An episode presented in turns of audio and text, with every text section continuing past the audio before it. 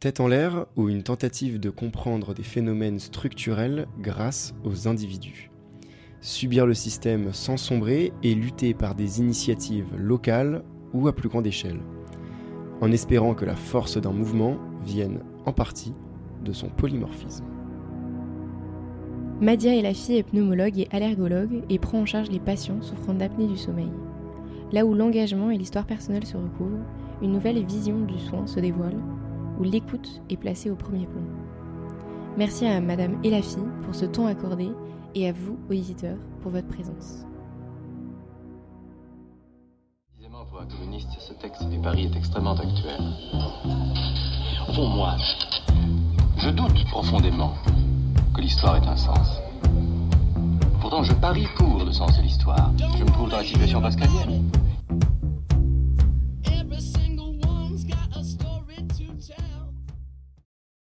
Je me présente, Madia est la fille, je suis pneumologue, allergologue et spécialiste des troubles du sommeil chez l'adulte et chez l'enfant.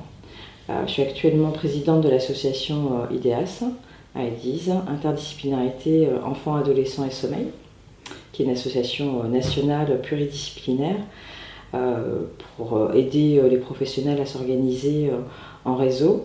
Et je suis présidente de l'association 4A que j'ai créée à Albi, dans la ville dans laquelle euh, je vis et je travaille actuellement depuis un peu plus de 10 ans. Euh, Catra est né euh, de l'idée, l'envie de pouvoir remettre un document pour les enfants que je voyais en consultation. pour, leur permettre de comprendre une pathologie dont personne ne leur parlait jusqu'à présent et quand en consultation j'évoquais euh, le problème d'apnée du sommeil de l'enfant comme euh, diagnostic, euh, je voyais bien que bah, les parents étaient surpris et, personne ne connaissait pas forcément. c'est venu du fait que bah, j'adore les livres et que je me disais que ça pouvait être un outil agréable. L'envie c'était que ce soit ludique, sympathique, les parents aient envie de passer un temps d'échange avec leur enfant en lisant une histoire. Et les enfants comprennent mieux quand euh, c'est un personnage. Donc euh, l'association a été créée en 2015 pour pouvoir créer une, journée euh, pour les professionnels et ce, livre. et ce livre, c'est Julie Eugène, une autrice pour enfants qui habite à Albi, qui en est l'autrice illustratrice. Je l'ai rencontrée parce qu'elle avait déjà fait un livre que j'avais beaucoup aimé, j'avais acheté à mon fils. Elle était venue en rencontre à l'école. Et euh, c'est un livre qui a été fait pour les enfants à la demande d'une association pour les enfants souffrant de dyspraxie. Il s'appelle encore à l'envers, l'histoire du roi Dagobert qui euh, met toutes ses affaires à l'envers. On lit l'histoire et en fait on se rend compte qu'à la fin que l'enfant euh, a une pathologie qui est la dyspraxie. Donc je l'ai contacté en lui disant bah, écoutez je trouve ça génial, je veux exactement la même chose, si vous pouvez, pour les enfants qui ont des apnées du sommeil. Donc elle a créé sommeil de marmotte, euh, un sommeil de marmotte, donc cette histoire qui raconte l'histoire de Martin qui a des problèmes euh, d'apnée du sommeil pour lequel plusieurs professionnels de santé se mettent au travail pour l'aider à aller mieux. Et de ce livre est née une application qui s'appelle Sommeil de marmotte, qui a été réalisée à la suite d'un respiration. Des collègues ont créé un hackathon dans la santé respiratoire en 2016 et m'ont proposé d'y participer. Et donc euh, l'application est née de, ça. En fait, au tout départ dans l'histoire, moi je suis pneumologue et mon premier enfant euh, a eu des soucis de santé. Et avec le temps, j'ai découvert ben, qu'il avait des allergies. On a des allergies dans la famille, qu'il a de l'asthme et euh, qu'il avait des apnées du sommeil. Et en fait, dans ma formation médicale, euh, j'avais vaguement euh, entendu parler, on n'était pas très formé sur les troubles du sommeil. Euh, on a une excellente formation pour tout ce qui concerne tout le corps humain, toutes les pathologies. Et le, sommeil, qui est quand même 8 heures, un tiers de notre vie, et plus de la moitié chez l'enfant,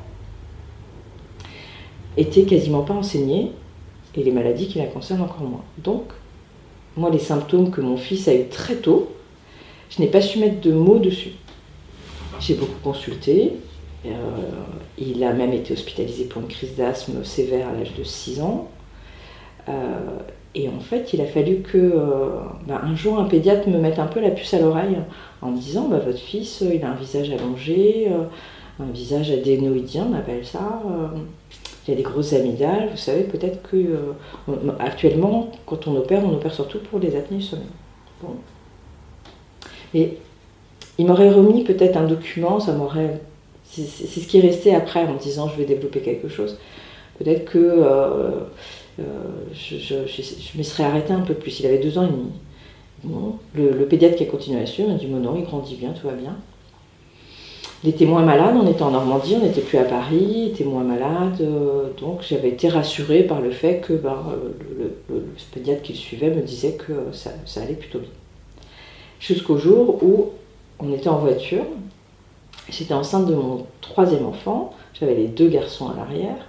Et je vois euh, mon fils aîné, 5 ans et demi, la tête qui part en arrière, il s'endort. Alors déjà, il s'endormait à chaque fois en voiture, ce qui n'est pas forcément 5 ans et demi, on ne s'endort pas forcément toujours en voiture, il s'endormait encore en voiture. La tête part en arrière, et là, il fait une apnée, mais qui m'a semblé une éternité, parce que j'ai quand même eu le temps de l'observer, de dire à mon mari, mais il respire plus, de dégrafer la, on était sur l'autoroute, on ne pouvait pas s'arrêter, ma ceinture de sécurité, de me retourner, de, de, chevaucher pour aller à l'arrière et de lui redresser la tête pour qu'il se remette à respirer. Et donc je me re et je dis à mon mari, je l'avais déjà montré à un collègue l'année précédente, euh, pour une opération. Il avait dit oui, peut-être si tu veux. Donc bah oui, peut-être si tu veux. Quand on est maman et qu'on sait que bah, en post-opérateur, ça peut être quand même compliqué on se raccroche à tout ce qui va bien. dès qu'il est allé un peu mieux, mieux j'ai dit non, non, on va attendre. Si c'est pas obligé, euh, on va pas y aller. Et au final, là, je me suis dit bon, on arrête de lui tourner autour. Euh, il en a quand même probablement besoin, donc euh, je l'ai emmené voir le chirurgien et le chirurgien l'a opéré. Et en fait, l'amélioration a été tellement spectaculaire dans les mois qui ont suivi que bah, je me suis dit mince, pourquoi je ne l'ai pas fait avant quoi. Il mettait des heures à finir son assiette, bah, il s'est mis à manger goulûment en me disant Ah, bah, c'est facile de manger. Ah oui, effectivement, mais plus trois quarts d'heure à manger son assiette, bon, bah, c'est bien. Euh, il était en haut des courbes pour la taille, il a pris 5 cm, il est passé au-dessus des courbes. Donc il n'était pas petit, mais en fait il était plus petit que son. Mon mari est grand, donc il, était génétiquement programmé pour être grand. Et surtout, il était très maigre. Euh, ce qui contrastait, c'est que sa courbe de poids était vraiment en bas pas en dessous des courbes, mais en bas des courbes, alors que sa, courbe de taille était en haut. Il a pris 5 kilos, et 5 kilos à cet âge-là, c'est énorme. C'est des enfants à 5 ans, ils prennent un kilo dans l'année. Et donc en fait, il a fait un rattrapage, hein, qu'on appelle un rattrapage, un poids-taille. C'était un enfant qui était très compliqué au quotidien, difficile à endormir, il fallait des histoires, euh, des chansons, on y passait une heure toutes les choses qui se sont améliorées a posteriori et que j'ai découvertes au fur et à mesure, parce que j'ai assisté quelques mois plus tard à une conférence d'un collègue qui parlait d'apnée du sommeil de l'enfant. Et là, chaque diapositive, c'était mon gamin. Et maintenant que je fais des conférences, j'ai toujours dans la salle des gens qui viennent me voir après en me disant bah, Je crois que je vais faire explorer mon enfant. Et, euh, dans mon exercice, moi j'ai changé de mode d'exercice. Je suis arrivée à Albi en 2010 et là, j'ai commencé à travailler dans un, en, cabinet libéral. J'ai fait mon, ma capacité d'allergologie et j'ai commencé à avoir en consultation des enfants que je ne voyais pas auparavant parce que j'étais très spécialisée en CHU pendant plusieurs années. Pendant sept ans, je m'occupais d'enfants qui avaient, euh, de jeunes qui avaient la mucoviscidose, de jeunes qui avaient des maladies neuromusculaires. Donc il y a des choses qui se rejoignent en fait dans ces pathologies-là sur la nuit. Donc je connaissais déjà, je, me servais de machines de ventilation pour les aider à mieux respirer la nuit, tout ça. Et je suis arrivée sur un autre domaine en fait. Je suis arrivée dans un secteur où on, voyait beaucoup d'enfants asthmatiques, allergiques. Donc je me suis dit, je ne vais pas faire ça euh, comme ça. Donc je vais passer ma capacité d'allergologie. Donc je suis devenue allergologue. Et avec l'allergo en ville, j'ai vu arriver des wagons d'enfants qu'on appelle nous de type 1, c'est-à-dire des enfants qui ne vont pas à l'hôpital, qui n'ont pas des maladies génétiques complexes. Les enfants de tous les jours, mes enfants, les enfants des copines, tout ça, qui ont des problèmes d'allergie, d'asthme et qui respirent pas bien la nuit et qui ont ce qu'on appelle l'apnée du sommeil, c'est-à-dire euh, j'ai du mal à respirer, mon nez est bouché, je respire bouche ouverte et je fais des efforts pour respirer et ça, ça fragmente mon sommeil. Je leur dis souvent, c'est comme si vous aviez, vous êtes en train de vous endormir, vous, êtes endormi, vous êtes en, train d'essayer de vous reposer et vous avez quelqu'un qui vous tape sur l'épaule pour vous demander quelque chose. C'est horrible comme sensation. On se réveille, on, se réveille en sursaut, et puis on se rendort. Si on a une pression de sommeil importante, on se rendort. Si on est anxieux, on peut ne pas se rendormir. Et ben, ces enfants-là, c'est comme s'il y avait quelqu'un qui leur tapait sur l'épaule toutes les deux minutes pour lui dire réveille-toi, respire. Ils vont pas forcément s'arrêter de respirer complètement, donc les parents vont vous dire mais non, il dort bien, il n'a pas d'apnée, moi j'ai jamais entendu faire d'apnée. Oui, ce sont des enfants qui en fait le plus souvent vont avoir des difficultés, des résistances à une respiration qui normalement est fluide. Et ça, leur cerveau, suivant leur seuil d'éveil, va les réveiller de façon furtive. Donc ils ne vont pas forcément venir voir leurs parents. Il y en a qui vont se réveiller complètement, qui vont venir dans la chambre de leurs parents. Donc on a plein de, de ce qu'on appelle de phénotypes différents, c'est-à-dire d'enfants qui vont avoir des symptômes différents. Il va y en avoir qui vont se recouper, d'autres pas. En réalité, ce qui est important, c'est quelles sont les conséquences. Est-ce que ça a des conséquences sur la nuit, c'est-à-dire les parents ils sont au bout de leur vie parce que les enfants le réveillent 3-4 fois par nuit, finissent la nuit avec eux. Et puis le lendemain, tout le monde a du mal à fonctionner. Est-ce que c'est des enfants qui vont faire des longues nuits de sommeil mais qui finalement vont pas récupérer? Et donc la journée, ben, un enfant qui n'a pas bien dormi, c'est quoi? C'est un enfant qui est pile électrique. Et euh, ça se recoupe beaucoup à ce qu'on appelle le TDAH, le trouble du neurodéveloppement. Et dans le trouble du neurodéveloppement, quid de ce qui est euh, lié à de l'exposition materno-fétale, euh, génétique, une combinaison de tout ça, et quid des conséquences de je respire pas bien et mon cerveau a du mal à se réparer la nuit, parce qu'on sait que les deux pathologies sont intriquées en fait. Et dans les enfants pour lesquels on pose des diagnostics de TDAH à l'âge de 6 ans, 8 ans, 10 ans, même à l'âge adulte maintenant, est-ce que c'est une, une, exposition environnementale? Est-ce que c'est génétique? Est-ce que c'est l'apnée du sommeil qui laisse des séquelles? Est-ce que c'est les trois ensemble? On ne sait pas encore. En tous les cas, ce qui est réel, c'est que un enfant qui dort mal va avoir des symptômes qui ressemblent au TDAH, va avoir des problèmes d'apprentissage.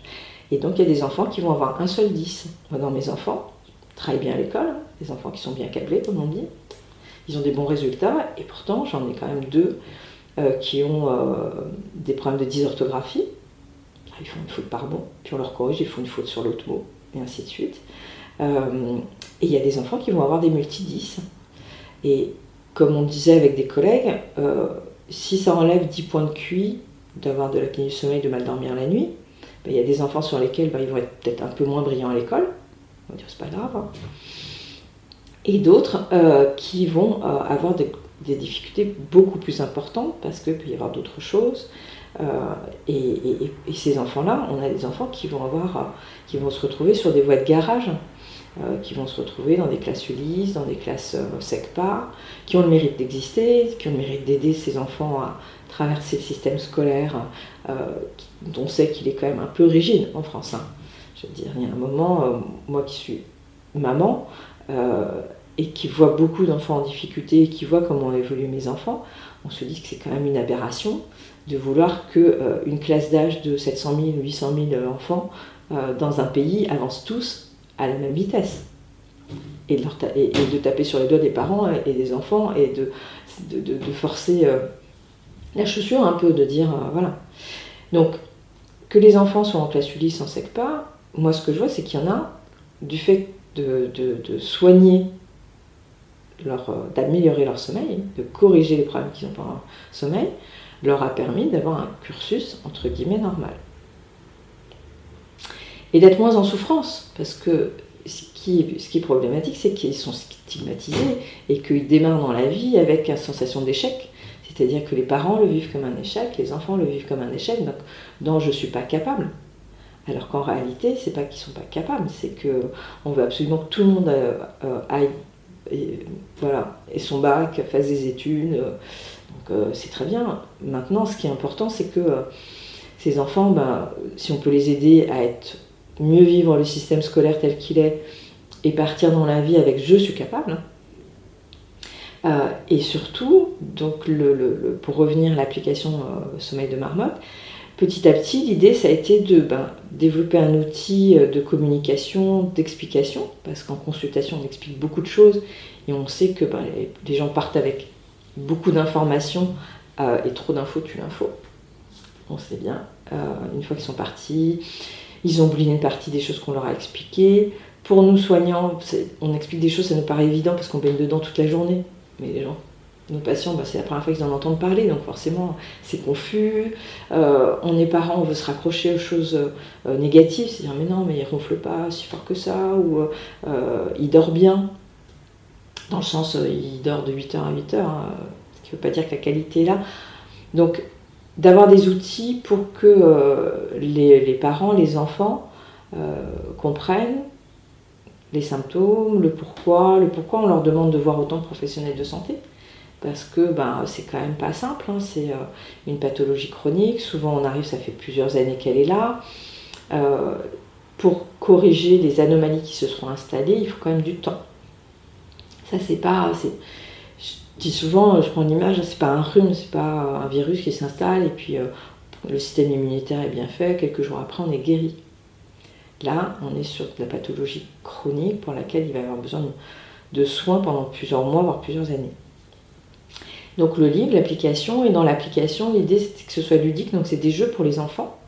Il y a une partie qui est pour euh, les parents, de, textes, d'explications, on rentre dans le détail, on explique euh, comme ça euh, d'où viennent, quels sont les facteurs de risque de l'apnée du sommeil, qui, quels sont les soins qu'on va leur proposer, tout ça. Et maintenant on a rajouté aussi un module sur la prévention, parce que moi je vois des mamans qui viennent en consultation avec leur enfant, qui, sont enceintes, donc j'essaye de donner de l'information. Alors c'est très délicat, l'information et la prévention. Parce qu'on euh, a envie de vivre une, grossesse sereine et pas forcément se poser la question de se dire, dès qu'on est enceinte, se dire est-ce que mon enfant va avoir les mêmes problèmes que l'aîné? C'est toujours délicat de dire à une maman attention pour que votre petit qui vient euh, n'ait pas les mêmes soucis. C'est anxiogène quoi. Donc c'est de réussir à donner de l'information sans créer trop d'anxiété. Euh, et de dire qu'il y a quand même des choses qui peuvent être mises en place par les parents pour l'enfant à naître, de façon à ce qu'il rencontre moins de difficultés plus tard. La modernité, euh, la mondialisation, c'est que on, apporte de la modernité dans un peu tous les pays avec tous les mots qui vont avec. Et c'est une pathologie qui se partage beaucoup euh, dans tous les pays, parce que c'est, euh, comme beaucoup de maladies chroniques à l'heure actuelle, une maladie qui est très environnementale et dans les, dans les propositions de prévention qu'on peut mettre en place, et dans les, dans, l'émergence euh, que j'aimerais voir dans, le pays un peu partout, de s'en inquiéter pour pouvoir mieux dépister les enfants qui sont touchés, les repérer dès l'école, dès la maternelle, dès la, crèche. Hein de faire passer des messages forts. Un enfant qui ronfle, c'est pas normal. Un enfant qui a un sommeil agité, c'est pas normal. Un enfant qui se réveille encore la nuit, c'est pas normal.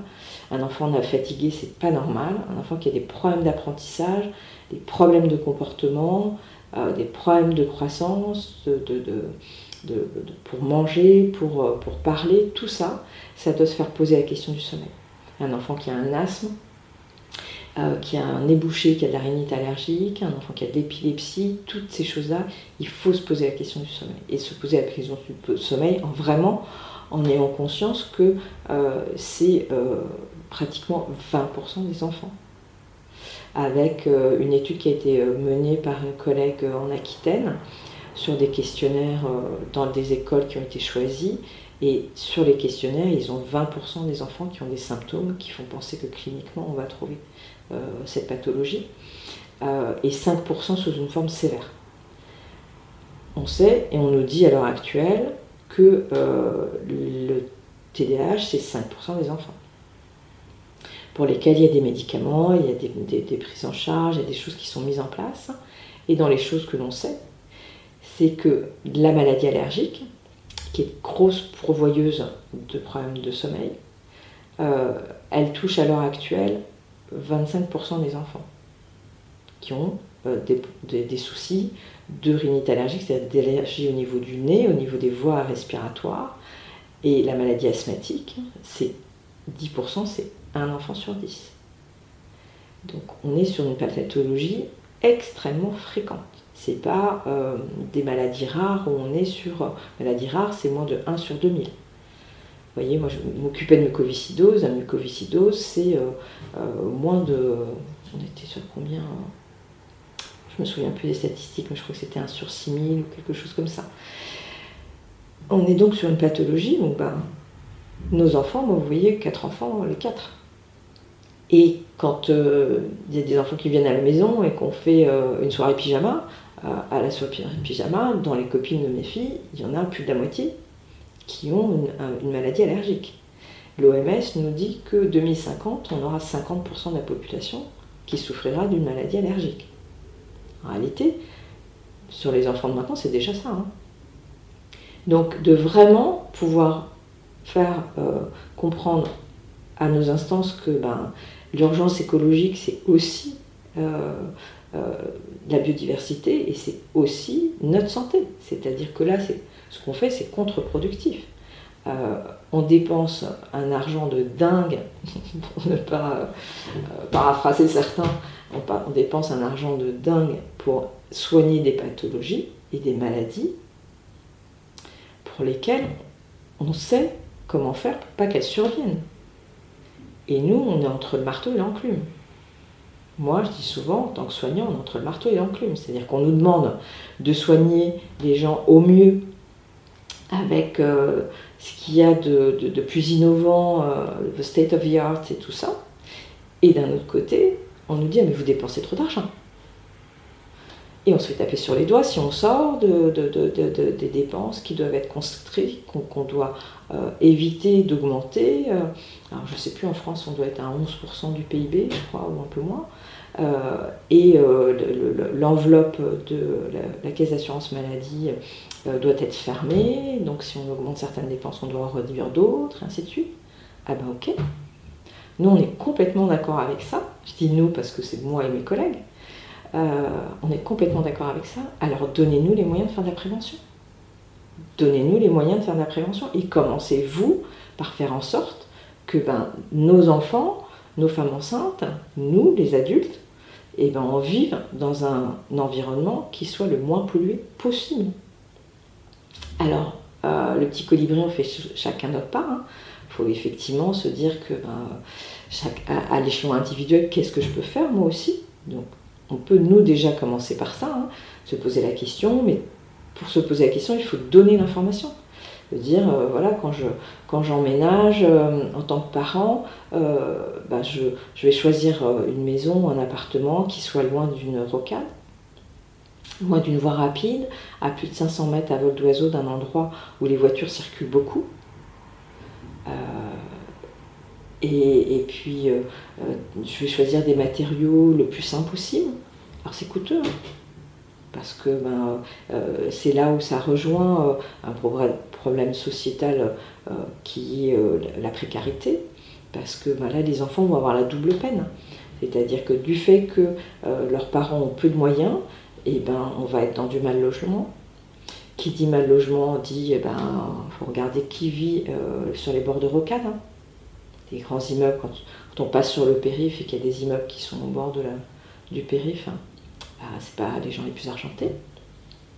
Euh, c'est des familles qui vont se retrouver, moi j'en vois en consultation, euh, beaucoup qui vont se retrouver euh, dans, dans des, des, logements dont ils peuvent payer le loyer et ils se retrouvent avec des moisissures, c'est extrêmement pathogène les moisissures. Avec peu de possibilités de, déménager ou de faire faire des travaux, avec des bailleurs sociaux pour lesquels moi je fais des certificats médicaux en disant il faut que cet enfant sorte de cet environnement, il est tout le temps malade, et qui vous disent ben, occupez-vous de vos affaires. Oui, oui, on a fait, euh, on a rénové. Alors les parents me disent oui, ils ont mis un coup de peinture, sauf que ben, la malfaçon de, l'immeuble fait que de toute façon ça va revenir. Donc l'été, paf, un petit coup de blanc, tout va bien. Et puis l'hiver suivant, euh, euh, il va y avoir de nouveau de l'humidité, des moisissures et des enfants malades.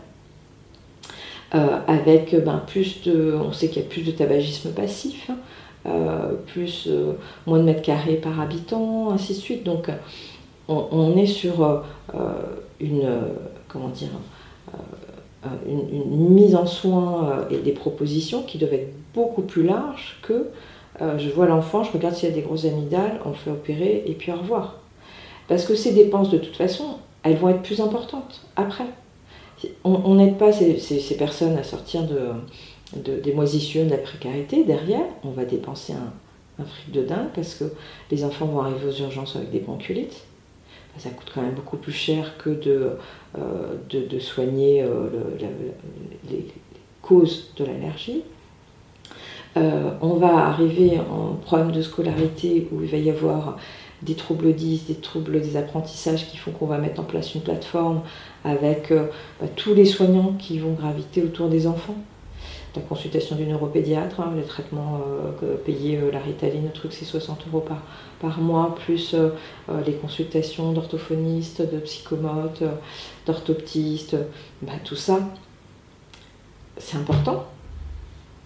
Et ce serait bien qu'on puisse arriver avant, c'est-à-dire éviter que les enfants aient besoin d'autant de soins. Euh, d'autant plus qu'on se retrouve dans des situations où euh, on dit aux parents de prendre rendez-vous chez l'orthophoniste deux ans de délai.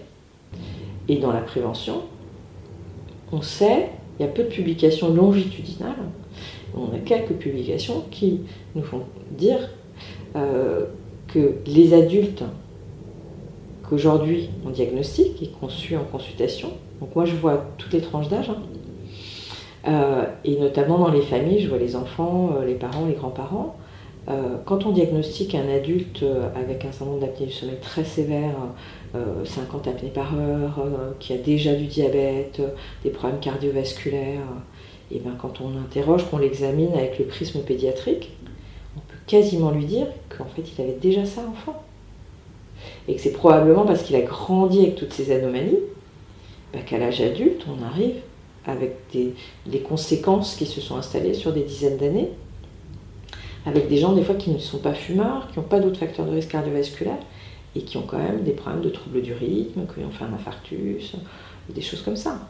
Or, pour la société, un adulte qui a 50 ans euh, qui va avoir un infarctus, ça coûte beaucoup, beaucoup, beaucoup plus cher en arrêt de travail, en incapacité de travail s'il ne peut pas reprendre, en hospitalisation en, unité de soins cardiologiques, en traitement par ailleurs, en coronarographie, je te passe tout.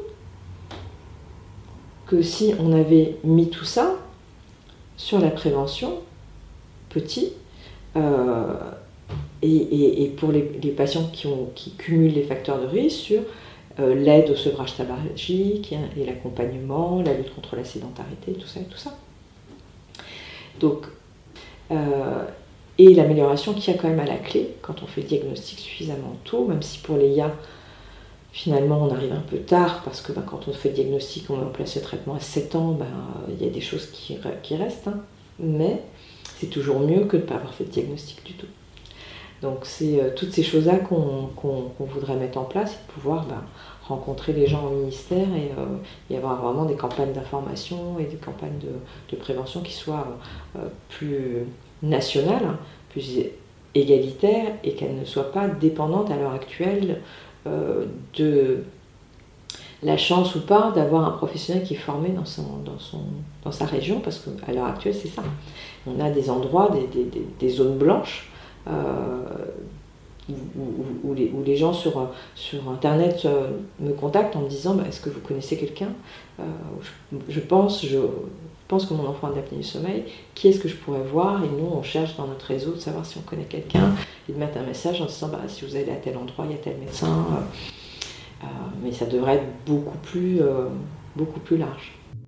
En, effet, quand on est en consultation, le plus souvent c'est les mamans qui viennent en consultation. On a de temps en temps, hein, on a de plus en plus hein, de, de, papas, mais la grande majorité des cas, c'est les mamans qui sont en consultation, c'est les mamans qui réduisent leur temps de travail pour pouvoir accompagner euh, leurs enfants dans les différentes euh, consultations parce qu'il bah, y a des parcours pour lesquels euh, les prises en charge, les, prises en soins sont tellement complexes qu'il faut les accompagner chez plein de professionnels de santé dans la semaine. Et bah, c'est bien connu, c'est toujours la faute de la mère. Ton enfant se réveille la nuit, c'est parce que tu, tu trop prompte à le réveiller. on me l'a renvoyé, hein, je l'ai vécu. Hein, de, oui, euh, mon fils pleure la nuit, je me lève. C'est normal, quoi. je trouve ça abominable de dire à un parent, quand votre enfant euh, se réveille la nuit, vous le laissez pleurer, il va finir par comprendre. Ah bah oui, c'est sûr qu'il va finir par comprendre. Il va par comprendre que ses parents ne sont pas là. Euh, c'est pas ça. C'est la question, c'est de se poser pourquoi cet enfant se réveille? Génétiquement, l'homme est fabriqué pour dormir d'une traite, se réveiller en cas de danger, on, est fabriqué quand même. On est, le préhistorique, s'il y avait un danger, il fallait qu'il se réveille. Donc il y a des triggers, il y a des choses qui vont nous réveiller. Et notamment, une des choses qui vont réveiller, c'est j'ai du mal à respirer. Sauf que l'enfant, il ne va pas vous le verbaliser parce que déjà, il ne s'en rend pas forcément compte. Euh, et donc, qui est-ce qui va se lever en premier? Bah, Souvent, c'est la maman. Et de dire, euh, euh, de, culpabiliser par exemple sur le cododo. Bah, les gens, ils sont en mode survie. Hein. Quand on a eu soi-même, alors on ne peut pas avoir toutes les maladies qu'ont eu nos patients. Donc, on ne peut pas toujours se mettre à leur place. Quelque part, moi, effectivement, du fait d'avoir été réveillée quelques fois par nuit, d'avoir des enfants qui dormaient mal, je sais ce que c'est que se dire le lendemain on bosse, quoi. Moi, j'avais mes patients, je voulais pas ne pas être présente, donc ben, on essaie d'être bonne sur tous les fronts. Il faut être euh, une bonne maman, il faut être euh, une femme aimante pour pas que son mec se barre, euh, il faut garder une vie sociale, il faut être une bonne professionnelle sinon on vous met sur une voie de garage. On se dit qu'on a fait bac plus 10, c'est pas pour rester à la maison, donc essayer de conjuguer tout ça. derrière, il y a du burn-out, il y a de la dépression, il y a, des, il y a des difficultés, il y a des familles qui implosent, parce que il y a un moment, c'est important que la société soit cohérente avec elle-même, quoi. On a besoin que, on a investi, on a investi euh, pour qu'il y ait des infirmières, pour qu'il y ait des médecins, pour qu'il y ait des profs, pour que, pour que tout le monde travaille, les hommes, les femmes. Et ben on, fait en sorte euh, que, tout soit partagé à ce moment-là, pas que l'effort pour remplir les caisses euh, et, et, faire marcher le système. En sorte qu'effectivement, ben, quand on est maman, qu'on travaille à temps plein et qu'on doit emmener son enfant dans différentes euh, euh, consultations, qu'on puisse le faire. Un enfant qui est sécure, qui est sécurisé, qui est aimé, on le couche, on lui fait un bisou, on lui lit une histoire, et son sommeil, s'il est bon, il va plonger avec bonheur dans son sommeil, et s'il n'y a rien qui vient de le réveiller, il va se réveiller le lendemain matin. Donc un enfant qui se réveille, il faut se poser la question de savoir pourquoi il se réveille. Il y a quelque chose. Euh, c'est pas que sa maman lui fait trop de câlins. Non, ça c'est pas une cause de réveil. Je suis pas d'accord.